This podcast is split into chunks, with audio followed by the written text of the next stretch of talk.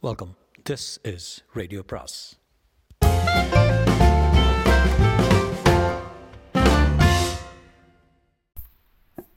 வரவிருக்கும் அன்பு வணக்கம். சு வெங்கடேசனின் வேள்பாரி பாகம் இரண்டு அத்தியாயம் முப்பத்தி ஆறு. தேவாங்கை கொண்டு வருதலுக்காக ஆன பேச்சுகள் அனைத்தும் பரம்பின் மீது படையெடுப்பதை பற்றிய பேச்சாகவே முடிகின்றன. அதுவன்றி வேறு வழிகளை பற்றி அக்கறையோடு விவாதித்தனர் முசுகுந்தரும் சூழ்கடல் முதுவனும். அதே கருத்துதான் திசைவேளருக்கும் ஆனால் இவர்களால் மாற்று வழியை சொல்ல முடியவில்லை. எனவே எல்லா உரையாடல்களும் இயல்பாக கருங்கை வாணனிடம் போய் முடிந்தன. கருங்கை வாணனும் புதிய விற்பனும் குரல் உயர்த்தி பேசுவதற்கான வாய்ப்பை இவை வழங்கின. பாரி இவ்விலங்கை வைத்து என்ன செய்ய போகிறான்? நான்கு ஆண்டுகளுக்கு ஒரு முறை கூடையிலிருந்து பழம் பொறுக்கத்தான் பயன்படுத்துவான் என்றால் அது எவ்வளவு பெரிய அறியாமை. நாம் அவனிடம் எடுத்துச் சொல்லலாம். இவ்விலங்கின் வலிமை கடலில் தான் இருக்கிறது. கடற்பயணத்தில் காற்றை வெல்லவும் கரையை சொல்லவும் ஆற்றல் கொண்ட ஒன்றை அதற்குரிய இடத்தில் பயன்படுத்துதலே முறை. இதனை உரியவர் மூலம் பாரியிடம் சொல்லி வைப்போம் என்று வாதிட்டார் முசுகுந்தர். உரியவர் என்றால் யார்? வழக்கம் போல அரசு அமைச்சர்களை அனுப்பாமல் பாரி பெரிதும் மதிக்கிற மனிதர்களை அனுப்பி வைப்போம். நீங்கள் யாரை சொல்கிறீர்கள்? கபிலர் போன்ற பெரும் புலவர்களை அனுப்பி பே பேச சொல்லலாம் என்கிறேன். பெரும்புலவர் கபிலர் எங்கிருக்கிறார் என்றே தெரியவில்லை. திருமணத்துக்கே இன்னும் வந்து சேரவில்லையே. அவரை எங்கே போய் தேடுவது? அது ஒன்றும் கடினமான செயல் அல்ல. நாம் நினைத்தால் அவரை கண்டடைந்து விடலாம். ஆனால் அதற்கு மாதக்கணக்கில் ஆகும். அதுவரை பொறுத்திருக்க முடியுமா? பேச்சின் போக்கு புதிய வற்பனுக்கு பிடிக்கவில்லை. உரையாடல்களை பெரும்பாலான நேரங்களில் உணர்வுகளை முடிவு செய்கின்றன. புதிய வற்பன் உணர்வின் கொந்தளிப்பில் இருந்தான். பொதுவாக திருமண காலங்களில் போர் தொடுத்தல் விரும்பத்தக்கது அல்ல ஆனால் இப்பொழுது உள்ள சூழல் இத்திருமணமே போரின் வாசலை வேகமாக திறந்து விடுவதாக இருக்கிறது. பேரரசர் குலசேகர பாண்டியனின் ஆற்றலே தன்னை சுற்றி உள்ளவர்கள் எவ்வளவு வலியுறுத்தி சொன்னாலும் அதன் உள்ளுண்மையை மட்டுமே கண்டுணரும் அறிவுதான். அதனால் புதியவர்பன் எவ்வளவு குரல் கொடுத்தும் அவர் ஏற்றுக்கொள்வதற்கான செய்திகள் கிடைக்காமல் இருந்தன. புதியவர்பன் சொன்னார் படைகளை பெருக்குதல் பிறவேந்தர்களை திரை செலுத்தச் செய்தல் பகைவரை அழித்தல் நிலப்பகுதியை மேன்மேலும் அதிகப்படுத்துதல் குடிகளை நான்கு நன்கு காத்தல் இவைகளே அரசு நெறி அரசு நெறியை நிலைநாட்டிய நமது முன்னோர்களை பேரரசை கட்டி எழுப்பினர் நாம் அவ்வழி செல்லுதலை முறை. புதியவர்பன் ஒரு வகையில் பேரரசரை சீண்டும் வேலையை தொடங்குகிறான் என தலைமை அமைச்சருக்கு புரிந்தது. ஆனால் பேரரசர் எடுக்க வேண்டிய முடிவில் தெளிவாக இருப்பார் என்று யாவருக்கும் தெரியும். அவர் உரையாடலின் தன்மையை கூர்ந்து கவனித்தபடி இருந்தார். திருமண திருமண விழா கொண்டாட்டம் பெருகியபடி இருந்தது. மணவிழாவின் மிக முக்கிய நிகழ்வான மன மலரணிதல் சடங்கு இன்னும் சில நாட்களில் நடக்க இருக்கிறது. நமது மனநிலையை வேறொன்று ஆட்சி செய்கிறது. இது ஒரு அரிய வாய்ப்பு. கடல் வாணிகத்தில் பிற பேரரசுகளை வெல்லுவது மட்டுமல்ல யவனர்களையே நம்மை கண்டு மிரளச் செய்யலாம். கிழக்கு கடலையும் மேற்கு கடலையும் நமது கப்பல்கள் ஆளும். அது நமது அரசியல் வலிமையை மேலும் பல மடங்கு அதிகப்படுத்தும். இதனை பிறர் அறியாமல் செய்யும் முறையே சிறந்தது. போர் தொடுத்தல் இக்காரணத்தை வெளிப்படுத்தும். அதன் இறுதி அழிவில் அவ்விலங்கனங்களே கூட அழிந்துவிடும் ஆபத்தும் உண்டு. எனவே சற்று பொறுமையாக சிந்தித்து முடிவெடுக்க வேண்டும் என்று நினைத்தாள் வெங்கல் நாட்டு சிறுகுடி மன்னர் மயூர்கிழார் வரும் வரை முடிவெடுப்பதை தள்ளி போட்டார். ஆறு நாட்களுக்கு பின் மயூர்கிழார் வந்து சேர்ந்தார். கையில் காராளி செய்த காமன் வின விளக்கோடு வந்தார். பேரரசை பார்த்ததும் அதனை அவரிடம் கொடுத்து அதன் சிறப்பை சொல்ல வேண்டும் என்று விரும்பினார். மலரணியும் நிகழ்வுக்கு புறப்பட தயாராக இருந்த பேரரசருக்கு மயூர்கிழார் வந்துள்ள செய்தி சொல்லப்பட்டது. உடனே சந்திக்க ஏற்பாடானது அவர் அளித்த காமன் விளக்கை பெற்றுக்கொண்டார். அதன் சிறப்பை விளக்கி சொல்வதற்கான சூழல் வாய்க்கவில்லை. பாண்டரங்கத்தில் வைக்கவே தனிக்கவனம் செலுத்தி செய்தது என்று மட்டுமே சொல்ல முடிந்தது. கருங்கை வாணன் நேரடியாக பேச்சை தொடங்கினான். பரம்பின் மீது போர் தொடுப்பது பற்றி வினாக்கள் அவரின் முன்வைக்கப்பட்டன முற்றிலும் எதிர்பாராத கேள்வியை எதிர்கொண்டு திகைத்து போனார். மணவிழாவுக்கு தான் முன்கூட்டியே அழைக்கப்பட்டுள்ளோம் என நினைத்து பெருமகிழ்வோடு வந்த அவருக்கு இக்கேள்வி பெருங்கலக்கத்தை உருவாக்கியது. பாண்டிய நாட்டின் கடைசி எல்லை வெங்கல் நாடு. அதனை அடுத்து பச்சை மலை தொடர் தொடங்குகிறது. எனவே இப்போரில் வெங்கல் நாடு சிறப்பு பங்காற்ற வேண்டியிருக்கும். ஆனால் இவ்வளவு அவசரமாக திருமண காலத்தில் போர் புரிதல் பற்றி பேச வேண்டிய தேவை என்னவென்பது அவருக்கு விளங்கவில்லை. அவர் அதிர்ச்சி அடைவார் என்பதை என்பதை எதிர்பார்த்த ஒன்றுதான். எனவே மற்றவர்கள் அவரின் அதிர்ச்சியை பெரிதாக பொருட்படுத்தவில்லை. பேரரசரின் முன் நடக்கும் கலந்துரையாடல்களில் வினா எழுப்புவதற்கான இடமில்லை. தன்னை நோக்கி எழுப்பப்படும் வினாவிற்கான விடையை பணிவோடு முன்வைக்க வேண்டுமே அனுமதி உண்டு. மயூர்கிழாருக்கு குழல் சூழல் பிடிபடவே நேரமானது. போரின் தேவை பற்றி தெரிந்து கொள்வது நமது வேலையல்ல. போரின் தன்மை பற்றி தனது அறிவுக்கு பட்டதை சொல்லிவிடுவோம் என்று முடிவுக்கு வந்தான். தளபதி கருங்கைவாணன் கேட்டான் பரம்பு நாட்டில் மொத்தம் எத்தனை ஊர்கள் உள்ளன? நானூறுக்கும் மேல் இருக்கும் என்று நினைக்கிறேன். மலையில் அமைந்துள்ள ஊரின் பரப்பும் மக்களின் எண்ணிக்கையும் மிக குறைய அளவுதானே இருக்கும். ஆம் என்றார் மயூர் கிழார். ஆண் பெண் குழந்தைகள் என எல்லாம் சேர்த்து பரம்பு நாட்டில் எவ்வளவு பேர் இருப்பார்கள்? இவ்வினாவிற்கு எப்படி விடை சொல்ல முடியும்? பரம்பு நாட்டின் ஓர் ஊரை கூட நான் கண்களால் பார்த்ததில்லை. ஒரு சில மனிதர்களை மட்டுமே பார்த்துள்ளேன். பின் எப்படி இதற்கு விடை சொல்வது என்று தயங்கிக் கொண்டிருக்கையில் கருங்கைவாணன் சொன்னான். பாண்டிய பேரரசின் நிலைப்படையில் எண்ணிக்கையில் பாதிக்க பாதி கூட பரம்பு நாட்டு மக்களின் எண்ணிக்கை இருக்காது தளபதி சொல்லும் கணக்கு சரியாக இருக்கவே வாய்ப்பு உள்ளது. ஏனென்றால் பாண்டிய நாட்டு நில நில நிலைப்படையின் வலிமை அப்படி. இந்த கணக்கு சொல்லப்படுவதற்கான காரணம் எல்லாரும் அறிந்ததே. ஆனால் போர் என்பது எண்ணிக்கையால் மட்டும் தீர்மானிக்கப்படுவதில்லை. அதை பேரரசர் அறிவார். எனவேதான் தளபதியின் சொல்லை விட மயூர்கிழாரின் சொல்லை அவர் மிக கூர்மையாக கவனித்து வந்தார். மிக உறுதியாக முன்வைக்கப்படும் தளபதியின் வார்த்தையை எதிர்கொள்ள முடியாமல் அமைதி காத்தது அவை. தலைமை அமைச்சர் முசுகுந்தர் என்ன சொல்லப் போகிறார் என்று மற்றவர்கள் எதிர்பார்த்திருந்தனர். இதற்கு மேல் போரற்ற ஒரு பேச்சுக்கான இடம் அங்கு இல்லை என்பது அனைவரும் அறிந்ததனால் அமைதி நீடிக்கவே செய்தது. தளபதியிடமிருந்து உறுதியும் நம்பிக்கையும் புதியவர்பனின் முகத்தில் மகிழ்வாய் எதிரொலித்தது. மற்றவர்களும் அதனை கவனித்தபடி இருந்தனர் இந்நிலையில் நீ சொல்ல வருவது என்ன? என்று மயிர்கிழாரை பார்த்து பேரரசர் கேட்டார். மயிர்கிழாரின் முகக்குறி பறித்து பறிந்து பேரரசர் கேட்கிறார் என்றுதான் எல்லோரும் நினைத்தனர். ஆனால் தலை தாழ்த்தி நின்றிருந்த மயிர்கிழாருக்கு என்ன சொல்வதென்று புரியவில்லை. ஆனால் தான் எதையோ சொல்ல வேண்டும் என்று பேரரசர் விரும்புகிறார் என்பது மட்டும் புரிந்தது. சின்ன சிறுமலோடு பேசத் தொடங்கினார் மயிர்கிழார் நான் நேற்று வந்ததிலிருந்து பலவற்றையும் தெரிந்து கொண்டேன். என் மகன் இளமருதன் சற்றே பதற்றத்தில் இருந்தான். அழைத்து வந்த செவியனிடமும் விசாரித்தேன். ஆளுக்கு ஒன்றாய் சொன்னார்கள். ஆனால் அவர்கள் சொன்னதற்கும் உள்ளே நடக்கும் நிகழ்வுக்கும் எந்த தொடர்பும் இல்லை என்று முதலில் தொடர் தோன்றியது. இப்பொழுதோ தொடர்பு இருக்கும் என்று தோன்றுகிறது. மயிர்கிழார் சொல்வது சற்றே குழப்பமாயிருந்தது. நீ எதை சொல்ல வருகிறாய்? என கேட்டார் முசுகுந்தன். மதம் கொண்ட யானையை நீங்கள் கையாண்ட முறையை என்றார் மயூர்கிழார் அதிர்ந்து போனார் முசுகுந்தர். பேரரசுக்கு தெரியாமல் நடந்த ஒன்றை இப்படி அவையில் போட்டு உடைத்து விட்டானே. எந்த மத என்ன நடந்தது? வியப்புற்ற குரலில் இருந்தது பேரரசரின் கேள்வி. முசுகுந்தர் நடந்ததை விளக்கி சொன்னார். திருமண காலத்தில் இப்படி ஒரு தீய நிகழ்வு தங்களுக்கு தெரிய வேண்டாம் என்பதால் இதனை சற்று மறைவாக விசாரித்து முடித்தோம் என்றார்.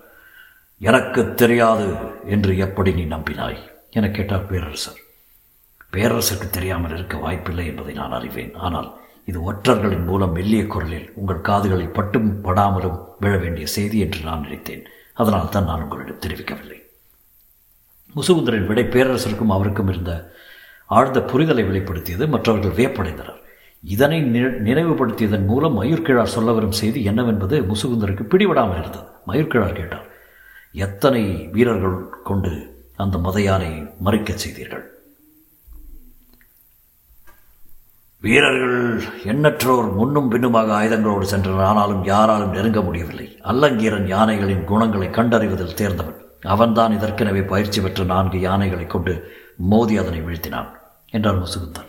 பேரரசின் காதுகளுக்கு எது போகக்கூடாது என்று நினைத்தோமோ அந்த செய்தியை தானே சொல்ல வேண்டியதாகிவிட்டது என்று மனம் கூசினார் முசுகுந்தர். யானை குத்திக் கொள்வதென்பது கொடும் நிகழ்வு. அது மணவிழா காலத்தில் நடந்தது என்பது பெரும் இக்கட்டை ஏற்படுத்தக்கூடியது. ஆனால் முசுகுந்தர் அந்நிகழ்வை விளக்கி கொண்டிருந்த இந்த கணத்தில் எல்லோரின் எண்ணமும் இதனை விட கெடுஞ்செயல் அரங்கேறும் போரின் மீதுதான் இருந்ததை தவிர மனவிழாவின் மீது இல்லை.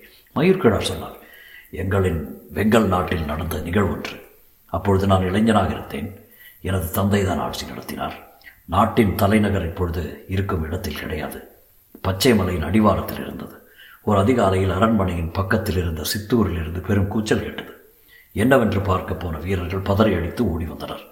மத யானை ஒன்று ஊருக்குள் புகுந்து விட்டது கட்டடங்களையும் முட்டிச்சாய்க்கவும் மரங்களை பிடுங்கி எறியுமாக இருக்கிறது என்றனர். தந்தை உடனே வீரர்களை அழைத்து கொண்டு அவ்விடம் சென்றார்.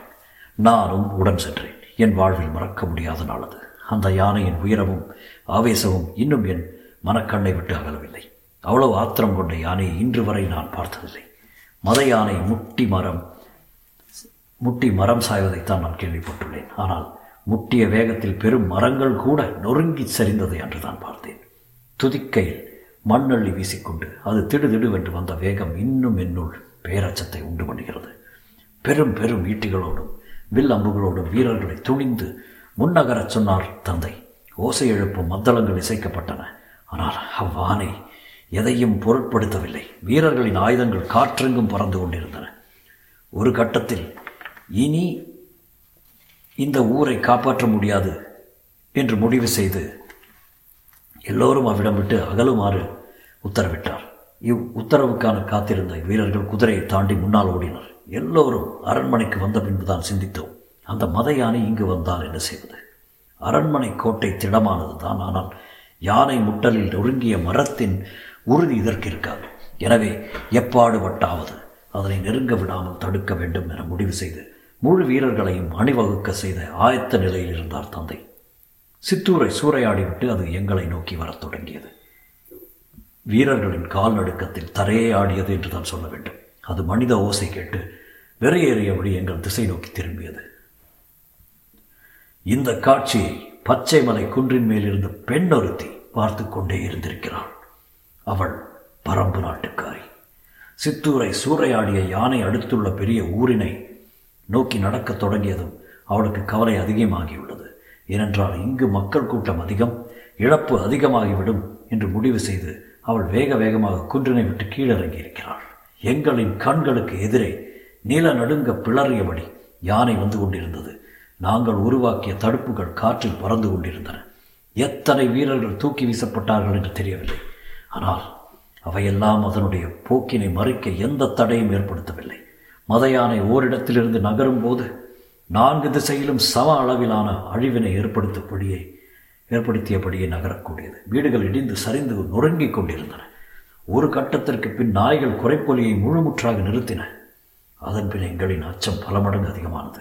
நாங்கள் அரண்மனைக்குள் நுழைந்து கோட்டை கதவினை தாழ்ட்டோம் அதன் வேகத்துக்கு ஈடு கொடுக்கக்கூடிய வலிமை இங்குள்ள எந்த கட்டுமானத்துக்கும் இல்லை என்பதை எல்லோரும் உணர்ந்தோம். ஆனாலும் அரண்மனைக்குள் அண்டுவதை தவிர வேறு வழியில்லை. நான் கோட்டையின் மேலேறி தந்தையின் அருகில் நின்று பார்த்தேன். செம்பன் குழைத்து கட்டப்பட்ட கோட்டை சுவர் அதன் கண்களை உறுத்துவதாக இருந்திருக்க வேண்டும். அது வேகமாக கோட்டையை நோக்கி வந்து கொண்டிருந்தது. மேலிருந்து பார்த்து கொண்டிருந்தவர்களின் கூக்குரல் வானம் தொட்டது. அப்பொழுதுதான் இடப்புற மலை அடிவாரத்திலிருந்து ஒரு பெண் கோட்டையை நோக்கி வருவதை பார்த்தேன். அவள் வேக வேகமாக வந்து கொண்டிருந்தாள். மத யானை ஒன்று எதிர்த்து செயல் வந்து கொண்டிருக்கிறது. அதனை அறியாது. பெண் ஒருத்தி வந்து கொண்டிருக்கிறாளே என்று பதறினேன். அவளோ எதனையும் பொருட்படுத்தாமல் வந்து கொண்டிருந்தாள். தனது குழந்தையை பின்புறம் முதுகோடு சேர்த்து மேல் துணியால் கட்டியிருந்ததும் தெரிந்தது. நெருங்கி வர வர மத யானையின் பிளிரல் பேரச்சம் தருவதாக இருந்தது. என்ன நடக்கப் போகிறதோ என்ற அச்சத்தால் நாங்கள் உறைந்து போயிருந்தோம். ஆனால் எவ்வித அச்ச உணர்வுமின்றி அவள் எதிரில் நடந்து வந்து கொண்டிருந்தாள். முதுகுப்புறம் இருந்த குழந்தை அழுதிருக்க வேண்டும். முன்புறம் போட்டு மார்பில் பால் குடி குடிப்பதற்கு ஏற்ப துணியை குழந்தையோடு இருக்க கட்டினாள். ஆனாலும் அவள் நடையின் வேகம் குறைந்தபாடில்லை அவள் கையில் ஏதோ ஒரு செடி ஒன்றை வைத்திருப்பது மட்டும் தொலைவில் இருந்து பார்க்கும்போது தெரிந்தது. அவள் அரண்மனை வாசல் நோக்கி உதவி கேட்டு வருகிறாள் என்று தான் முதலில் நினைத்தேன். அவளோ இப்பக்கம் வராமல் மத யானை வந்து கொண்டிருக்கும் திசை நோக்கி போனாள். மேலே இருந்து பார்த்து கொண்டிருந்த எங்களால் அக்காட்சியை நம்பவே முடியவில்லை. என்ன ஆனது இந்த பெண்ணுக்கு? தன்னந்தனியாக மத யானையை நோக்கி போகிறாளே என்று அஞ்சினோம். பெரும் படையே சிதறடித்து வெறிகொண்ட அந்த யானையை நோக்கி சிறிது மச்சமின்றி அவள் போய்கொண்டிருந்தாள் ஏதோ நடக்கப் போகிறது என்பது மட்டும் எங்களுக்கு தெரிந்தது. நாங்கள் நாங்கள் இமைக்காமல் பார்த்து கொண்டிருந்தோம். அவள் கைகளில் இருந்த செடியை நீட்டியபடி மத யானையை நெருங்கிக் கொண்டிருந்தாள். அவளின் வேகம் அதிகமானபடியாக இருந்தது. மத யானையின் வேகம் குறைவது போல் இருந்தது. நாங்கள் உற்று பார்த்து கொண்டிருந்தோம். அதன் பிறகு நடந்தவைகளை எங்கள் வாழ்நாளில் மறக்க முடியாது. அத்தனை நூறு வீரர்களை வீசி எறிந்து குத்தீட்டிகளையும் வேல் கம்புகளையும் சிதறடித்து எதிரில் பட்டதையெல்லாம் முட்டித் தள்ளி மண்ணோடு மண்ணாக்கி அந்த மத யானை மேய்ப்பனின் முன்பணியும் கிடையாடு போல அவளின் சொல் கேட்டு பணிந்தது. அந்த இலையின் வாசனையை நுகர நுகர அதன் மதம் ஒடுங்கி பின்னகரத் தொடங்கியது. அவள் தன்னந்தனியாக சிறு குச்சியை கொண்டு விரட்டுவதைப் போல யானை விரட்டி கொண்டு மலையிலே ஏறிவிட்டாள். ஏற்றிவிட்டாள். எங்களின் உயரச்சம் கலைய நீண்ட பொழுதானது. நாங்கள் கோட்டை கதவை திறந்து அவளை நோக்கி ஓடினோம். அவள் மலைக்குள் போவதற்குள் அவளை சென்றடைந்தோம். பால் குடித்து முடித்த குழந்தையை பின்தோளிலே போட்டாள். எனது தந்தை கண்ணீர் மல்க அவளை வணங்கினார். பல நூறு பேரின் உயர்காத்த தேவினி என்றார். அவள் மறுமொழி ஏதும் சொல்லவில்லை. அவள் கையில் இருந்தது கரந்தை. கரந்தை செடி என்பது மட்டும் தெரிந்தது. ஆனால் கரந்தையில் எண்ணற்ற வகை உண்டு. அது எந்த வகை கரந்தை என்பது இன்று வரை எனக்கு தெரியவில்லை. அந்த சூழலில் அவளிடம் அதனை கேட்கவும் முடியாது. கேட்டாலும் பரம்பின் மக்கள் பகிர்ந்து கொள்ள மாட்டார்கள் என்பது தெரியும். எங்களை காத்தளர் காத்தருளிய அவளுக்கு ஏதாவது செய்ய வேண்டும் என்று தந்தை துடித்தார். அவள் எதனையும் ஏற்றுக்கொள்ளவில்லை. எங்களின் உயிரை காப்பாற்றிய அவளின் காலடியில் பணிந்து பரம்புக்கும் பரம்பின் மக்களுக்கும் எதிராக சிறு தீங்கும் நாங்கள் ஒன்றும் என்றும் செய்ய மாட்டோம். என்றார் தந்தை. மயிர்கிழார் மயூர்கிழார் சொன்ன கதையை அவை மிக்க கவனமாக கேட்டது.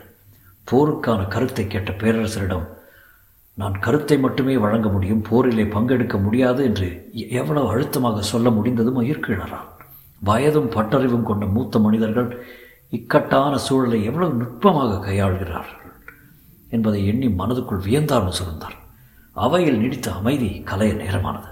இவ்வமைதி அவ்வளவு நேரம் வாதிட்ட தளபதி கருங்கைவாணனின் கருத்துக்கு எதிரானதாக உருத்திரண்டு கொண்டிருந்தது. எனவே அதனை உடைக்க வேண்டிய பொறுப்பும் தளபதியை சார்ந்தது. போரிலே பங்கெடுக்க மாட்டேன் என்பதை சொல்லத்தானே இங்கு வந்தீர்களா? கருங்கைவாணனின் வினாவிற்கு சற்றும் இடைவெளியின்றி மயூர்கிழார் விடை சொன்னார். இல்லை அதற்கு இவ்வளவு விரிவான கதையை நான் சொல்ல வேண்டியதில்லை.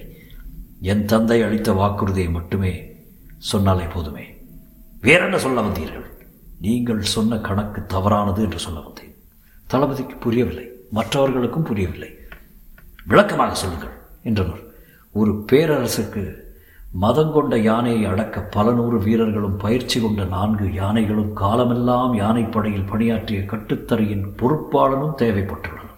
ஆனால் பரம்பின் மக்களுக்கு அப்படி அல்ல. ஒரு பெண்ணும் கையில் ஒரு செடியும் இருந்தால் போதுமானதாக இருக்கிறது. அவள் ஒருத்தி நீங்கள் சொன்ன இத்தனை நூறு வீரர்களுக்கு சமம் என்றால் பரம்பில் இருக்கும் மக்களையும் செடிகொடிகளையும் கணக்கிட்டு நம் பேரரசில் இருக்கும் நிலைப்படை வீரர்களின் எண்ணிக்கையை சொல்லுங்கள் பார்ப்போம். மயிர்கிழார் எழுப்பிய வினாவை கேட்டு அவையின் நாவு துடிப்படங்கி ஒடுங்கியது. மற்ற நாடுகளின் ஆற்றல் அங்குள்ள வீரர்களை பொறுத்தது. ஆனால் பரம்பின் ஆற்றல் மனிதர்களை மட்டும் சார்ந்ததல்ல. எனவே வெறும் மனிதர்களை கொண்டு படை நடத்தி போனால் பரம்பு நாட்டின் சிறு குன்றினை கூட கடந்து உள்நுழைய முடியாது. மயிர்கிழாரின் குரல் கணீரென அரங்கு முழுவதும் முடித்தது சிறு செடிக்கு ஒடுங்கிய மத யானை போல் அவரின் குரல் கேட்டு ஒடுங்கியது அவை. பரம்பின் மீது படை திரட்டி போர் புரிவதில் பேரரசரின் மனம் உடன்பாடு கொள்ளாமல் இருந்தது. போரில் ஒருமுறை தோல்வி ஏற்பட்டால் அது அரசின் அச்சாணியையே அசைத்து பார்க்கும் என்பதை குலசேகர பாண்டியன் நன்கு அறிவார். அதனால் அதனால் தான் இவ்வுரையாடலை இவ்வளவு தொலைவு வளரவிட்டு அமைதி காத்தார். அவர் எண்ணிய கருத்தே அவையிலும் நிலைநிறுத்தப்பட்ட கணத்தில் சட்டனை எழுந்தார். எல்லாரும் பதறி எழுந்தனர். மலரணியும் சடங்கிற்கு பொழுதாகிவிட்டது என்று சொல்லியபடி அவை நீங்கினார். புதியவர்ப்பன் அவருக்கு முன்பே போய் சடங்கில் கலந்து கொள்ள வேண்டும். இவ்வுரையாடலை இந்த தன்மையில் விட்டுவிட்டு செல்ல மனமில்லை. ஆனால் வேறு வழியே இல்லை. மனமின்றி புறப்பட்டு போனால் பொற்சுவையும் அவ்வாறே அங்கு வந்து காத்திருந்தான். சடங்கு முடிய இரவானது. பேரரசர் தனது பள்ளியறைக்கு திரும்பும்போது தளபதி உடனடியாக காண அனுமதி கேட்கிறார் என்று பணியாளன் தெரிவித்தான். வரச் சொல்லி அனுமதி கொடுத்தார் பேரரசர். நள்ளிரவு வரை அவர்கள் பேசினர். முற்றிலும் புதியதொரு திட்டத்தை தளபதி கருங்கைவாணன் கொண்டு வந்திருந்தார். அது பேரரசருக்கு நம்பிக்கை அளிப்பதாக இருந்தது. அது பற்றி மிக விரிவாக அவர் வினாக்களை எழுப்பினார். அத்திட்டத்தை முழுமையாக கருங்கைவாணன் விளக்கினான். இதுவரை ஏற்படாத நம்பிக்கை இப்போது ஏற்பட்டது. இன்றைய நாள் மிகச் சிறந்த நாள் என்று மனதில் எண்ணம் தோன்றிய கணத்தில் அத்திட்டத்துக்கான அனுமதியை வழங்கினார் பேரரசர். தேவாங்கை கொண்டு வர வழியின்றி போய்விடுமோ? என்று தவிப்பு நீங்கிய மகிழ்வோடு தனது பள்ளியறைக்குள் நுழைந்தார் பேரரசர். அதனை விட பல மடங்கு மகிழ்வோடு புறப்பட்டு போனான் கருங்கைவானன் தொடரும்